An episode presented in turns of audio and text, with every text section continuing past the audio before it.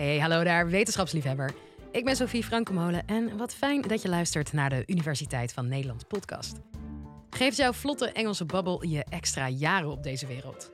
Volgens taalkundige Merel Keizer van Rijksuniversiteit Groningen zou dat zomaar kunnen. In dit college legt ze uit waarom hersenen van tweetaligen langer meegaan. Veel plezier!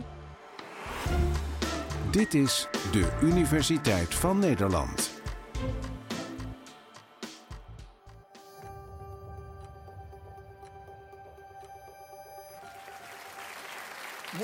The seven languages you can speak? Russian, Yeah. English, uh, Arabic, Italian, Spanish, German, uh, Chinese. Oh, yeah, she's amazing.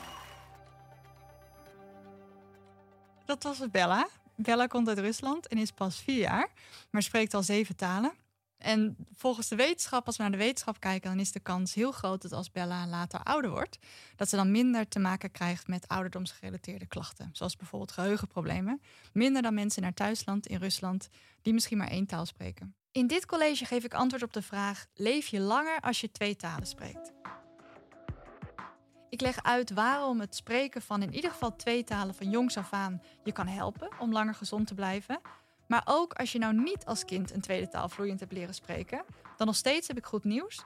Ook als je later begint met het leren van een nieuwe taal, dan kan je daar nog steeds gezonde jaren mee winnen.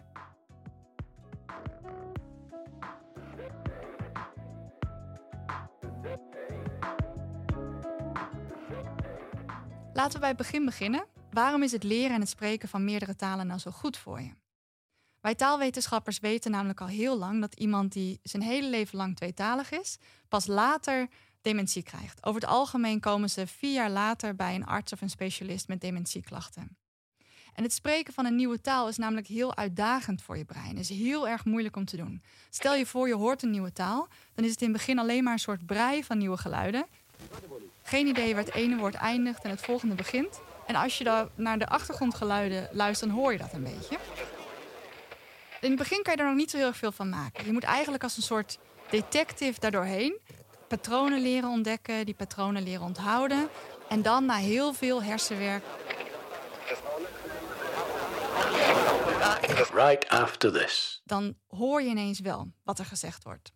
Dus eigenlijk daagt het leren van een nieuwe taal je brein uit. Je maakt nieuwe connecties, waardoor je je hersenen traint en daarmee bouw je ook reserves op.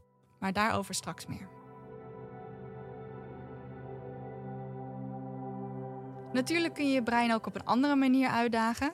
En we weten dat als je iets nieuws leert, dat goed voor je is. En hoe complexer dat nieuwe iets is wat je leert, hoe beter het voor je is. En iedereen die ooit een nieuwe taal heeft geleerd, die kan erover meepraten dat er misschien niks zo complex is als het leren van een nieuwe taal. Maar daarbij komt ook nog iets anders kijken. Want bij het leren van een taal ga je eerst door een fase van leren heen, maar daarna ben je tweetalig. En dan hoef je echt niet heel erg vloeiend te zijn in allebei of meerdere van je talen. Maar het feit dat je meerdere talen kan spreken, zorgt ervoor dat je iets anders nodig hebt. En dat is wat we noemen cognitieve flexibiliteit. Dat klinkt heel moeilijk, maar het houdt eigenlijk in dat als je één taal spreekt, je de andere moet onderdrukken. Anders gaan die twee constant door elkaar heen lopen. En dat onderdrukken van een taal, dat kost misschien nog wel veel meer moeite dan het spreken van een taal. Dus je zou eigenlijk kunnen zeggen dat de hersenen van een tweetalig persoon constant in een soort sportschool zitten. En daardoor presteren ze ook beter dan de hersenen van mensen die eigenlijk in hun dagelijks leven maar één taal spreken. Hello, my name's Tim. I'm 16, and in this video, I'm going to be speaking 20 languages. Euh, je me suis mis à apprendre français quand j'avais que 8 ans. Barka de asba de fatande komai la pia. Всем привет.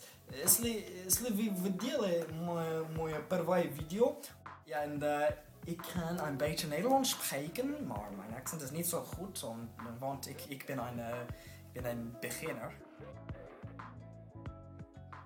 Hoe werkt dat precies? Dit is wat er gebeurt in je hersenen. Het is niet zo dat je meerdere taalgebieden hebt per taal. Je hebt één taalgebied, één potje.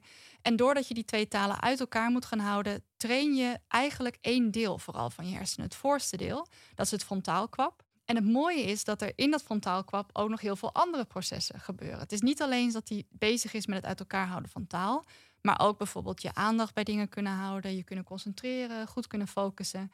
Dus doordat je je taal uit elkaar houdt, train je cognitieve flexibiliteit, train je frontaalkwap en daarmee word je ook beter in processen die niks met taal te maken hebben.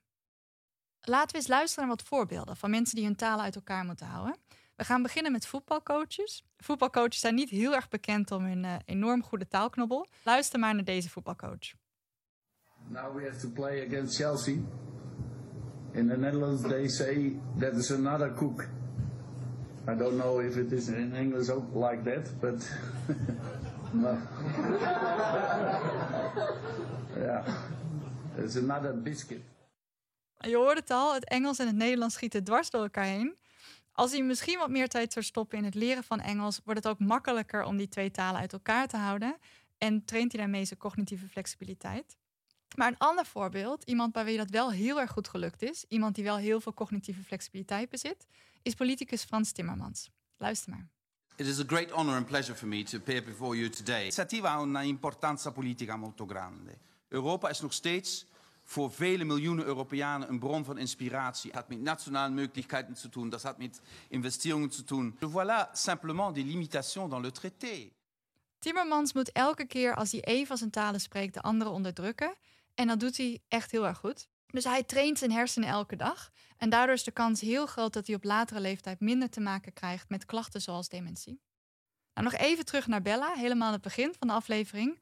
Want het is goed om te weten dat hoe jonger je bent, hoe makkelijker het gaat. Hoe beter je cognitieve flexibiliteit kunt trainen. Je hersenen als je jong bent zijn van nature nog veel flexibeler. En dus kun je ook sneller meerdere talen oppakken. Dus jong geleerd is zeker oud gedaan. Vaak noemen onderzoekers 12 ongeveer als de grens wanneer die flexibiliteit minder wordt. Dus wanneer het ook moeilijker wordt om een nieuwe taal te leren. En dan kennen we allemaal iemand als Bella, die wel het geluk heeft gehad om vanaf een jonge leeftijd meerdere talen te spreken. Dat is heel jaloersmakend, maar het betekent niet dat je na je twaalfde geen nieuwe taal meer kan leren. Zeker niet. Zeker in onze huidige maatschappij worden mensen steeds ouder, maar krijgen daardoor ook steeds meer te maken met ouderdomsklachten zoals dementie. En dan is het natuurlijk heel erg mooi als je jezelf al daartegen kan beschermen vanaf jonge leeftijd. Maar dat betekent ook dat als je nu al 65 bent, of misschien van middelbare leeftijd, dan is dat een beetje deprimerend, want dan zou het kunnen zijn dat het een verloren zaak is. Kan je dan toch nog snel een cursus Spaans doen? Uh, of is dat eigenlijk uh, onbegonnen werk? We weten helaas al wel dat je brein vanaf je 25ste achteruit gaat. En na je 65ste begin je dat echt te merken. Dan wordt je brein ook echt letterlijk kleiner. Connecties worden minder sterk. Maar hij krimpt. 5% ongeveer elke 10 jaar. Maar dan komt nu het goede nieuws. Hoewel je nooit meer het geoefende brein, dus de voorsprong van een tweetalig jong kind zal krijgen, is het zeker wel mogelijk door een nieuwe taal op latere leeftijd te leren. En het kan zeker ook nog na de leeftijd van 65, dat je die aftakeling deels af kan remmen. Dus je hersenen blijven nog veel flexibeler dan vaak wordt gedacht. Vroege tweetaligen blijven een voordeel hebben. Die zijn vanaf hun hele leven al bezig met meerdere talen naast elkaar gebruiken. En die hebben daar een voordeel van. Die hebben hun hersenen getraind en hebben heel veel cognitieve reserve opgebouwd. En dat zou je eigenlijk als volgt kunnen zien. De verschillende delen van je hersenen die praten met elkaar, die communiceren met elkaar door middel van een soort paadjes. En als je cognitieve reserve opbouwt, dan worden die paadjes ofwel sterker, dus wat eerst misschien een zandpad was, wordt nu een snelweg. Of je legt meerdere van die, soort, van die paadjes aan. Dus waar iemand misschien twee of drie heeft, heeft iemand die een cognitieve reserve heeft opgebouwd, er misschien wel zes. En er is bewijs uit de wetenschap dat voor allebei die twee uh, iets te zeggen is. Dus we vinden eigenlijk bewijs voor allebei die twee posities. Als tweetaligen ouder worden, dan krimpt hun brein net zoveel als dat van mensen die maar één taal spreken. Dus ze krijgen daar niet minder mee te maken. Waar ze wel mee te maken krijgen, is dat ze er minder last van hebben. Door die reserves die ze hebben opgebouwd. En als je op latere leeftijd een nieuwe taal leert, dan leg je niet nieuwe paden aan, dan worden zandwegen geen snelwegen, maar kan je er wel voor zorgen dat de bestaande wegen niet verder afbrokkelen. En daarmee win je ook veel. Dus 65-plussers, opgelet. Nu wordt het interessant voor jullie. Of als je zelf nog jonger bent, luister dan goed voor je ouders of voor je grootouders, misschien buren. In mijn onderzoek kijk ik namelijk of het leren na je 65ste van een nieuwe taal kan bijdragen aan cognitieve flexibiliteit. En voor mijn onderzoek ben ik op zoek gegaan naar ouderen tussen de 65 en 85 jaar, die eigenlijk wat we noemen functioneel eentalig zijn. En dat betekent dat ze best ooit een andere taal mogen hebben geleerd, of misschien naast het Nederlands een dialect spreken, maar vooral 80% van de tijd Nederlands spreken. En sommige daarvan hadden al geheugenklachten toen ze bij ons kwamen en andere niet. En wat we hebben gedaan is, we hebben ze drie maanden lang iets nieuws geleerd. Sommigen kregen een taalkursus, ze leerden Engels drie maanden lang. Anderen leerden een instrument bespelen, namelijk gitaar. En een derde groep kwam vooral bij elkaar voor de sociale contacten. Dus die keken samen naar lezingen of ze deden creatieve workshops, maar er werd iets minder van gevraagd dan van de gitaargroep en van de taalgroep. Dus de taalgroep trouwens ging niet alleen maar woordjes stampen, zoals ze misschien gewend waren van de middelbare school, maar ze werden ook echt uitgedaagd om te leren spreken in die taal. Dus om gesprekjes aan te gaan, uh, om de taal te leren gebruiken. Uh, zullen we starten? Yeah, absolutely. Go ahead. Yes. Ja. So, first of all, let's talk about the place where you live now. Uh, the, the name of the place is uh, Zwolle. Mm -hmm. It is the capital of the province uh, Overijssel. Yeah. The music I like, mm -hmm. that is uh, especially the minimal music.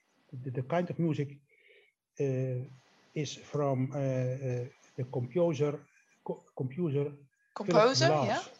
Composer Philip Glass. We zitten nog volop in de analysefase. Maar wat blijkt tot nu toe? Het leren van iets nieuws, waaronder het leren van een nieuwe taal, lijkt niet ineens te zorgen tot een grote toename in cognitieve flexibiliteit. Maar wat er wel voor zorgt, is dat onze deelnemers in de loop van de drie maanden minder achteruit gaan. Dus ze blijven stabiel. En dat betekent dus dat het leren van iets nieuws, waaronder een nieuwe taal, ervoor kan zorgen dat je langer mentaal gezond, fit blijft. Het is wel belangrijk om te weten dat je de kennis van zo'n taal ook echt moet blijven oefenen. Je moet jezelf blijven uitdagen, je brein aan het werk blijven zetten. Dus elke dag vijf minuten oefenen, bijvoorbeeld Spaans of welke taal dan ook via Duolingo, dat gaat je geen cognitieve flexibiliteit opleveren. Een taal leren kost nou eenmaal heel veel tijd en heel veel moeite. Dus ga op les, luister een podcast, bekijk een film in de doeltaal, lees boeken en omring jezelf echt met die nieuwe taal. En dan kan het zomaar zijn dat je een paar extra gezonde jaren krijgt. Het is echt belangrijk om op latere leeftijd je brein uit te blijven dagen. Het kan anders heel snel bergafwaarts gaan. Soms zie je dat bij mensen die een pensioenleeftijd hebben bereikt, vervolgens niks meer doen, dan gaat het heel snel bergafwaarts. Mocht je nu thuis zitten en denken, ik wil ook wel meedoen aan zo'n taalkursus of iets anders nieuws leren, dit is echt iets voor mij of voor mijn ouders, voor mijn grootouders, dat kan. We zoeken nog steeds deelnemers. Dus wil je graag meedoen of ken je mensen die graag mee willen doen? Klik dan op de link in de beschrijving hieronder en dan nemen we contact met jou op.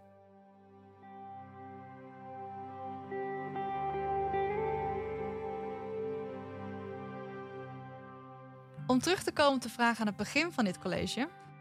Leef je nou langer als je meer talen spreekt? Als je van jongs af aan meerdere talen spreekt, dan heb je daar je hele leven lang profijt van. Het duurt zelfs gemiddeld vier jaar langer voordat jij bij de dokter komt met dementieklachten. En taal leren is nou eenmaal een hele goede breintraining. En zelfs als je ouder bent, dan ben je nooit te oud om nieuwe dingen te leren. In een land waar dementie-gerelateerde klachten de grootste doodsoorzaak worden, moeten we de overheid misschien maar eens vragen om gratis taallessen te gaan aanbieden voor een langer en gezonder leven. Dankjewel. Dat was Merel Keizer. Vond je het nou een leuk college? Laat het ons dan weten. En ben of ken jij nou een wetenschapper die je ook graag een keer hier zou horen met een mooi verhaal? Mail ons dan je tips. Dat kan via podcast.universiteitvannederland.nl. Tot de volgende.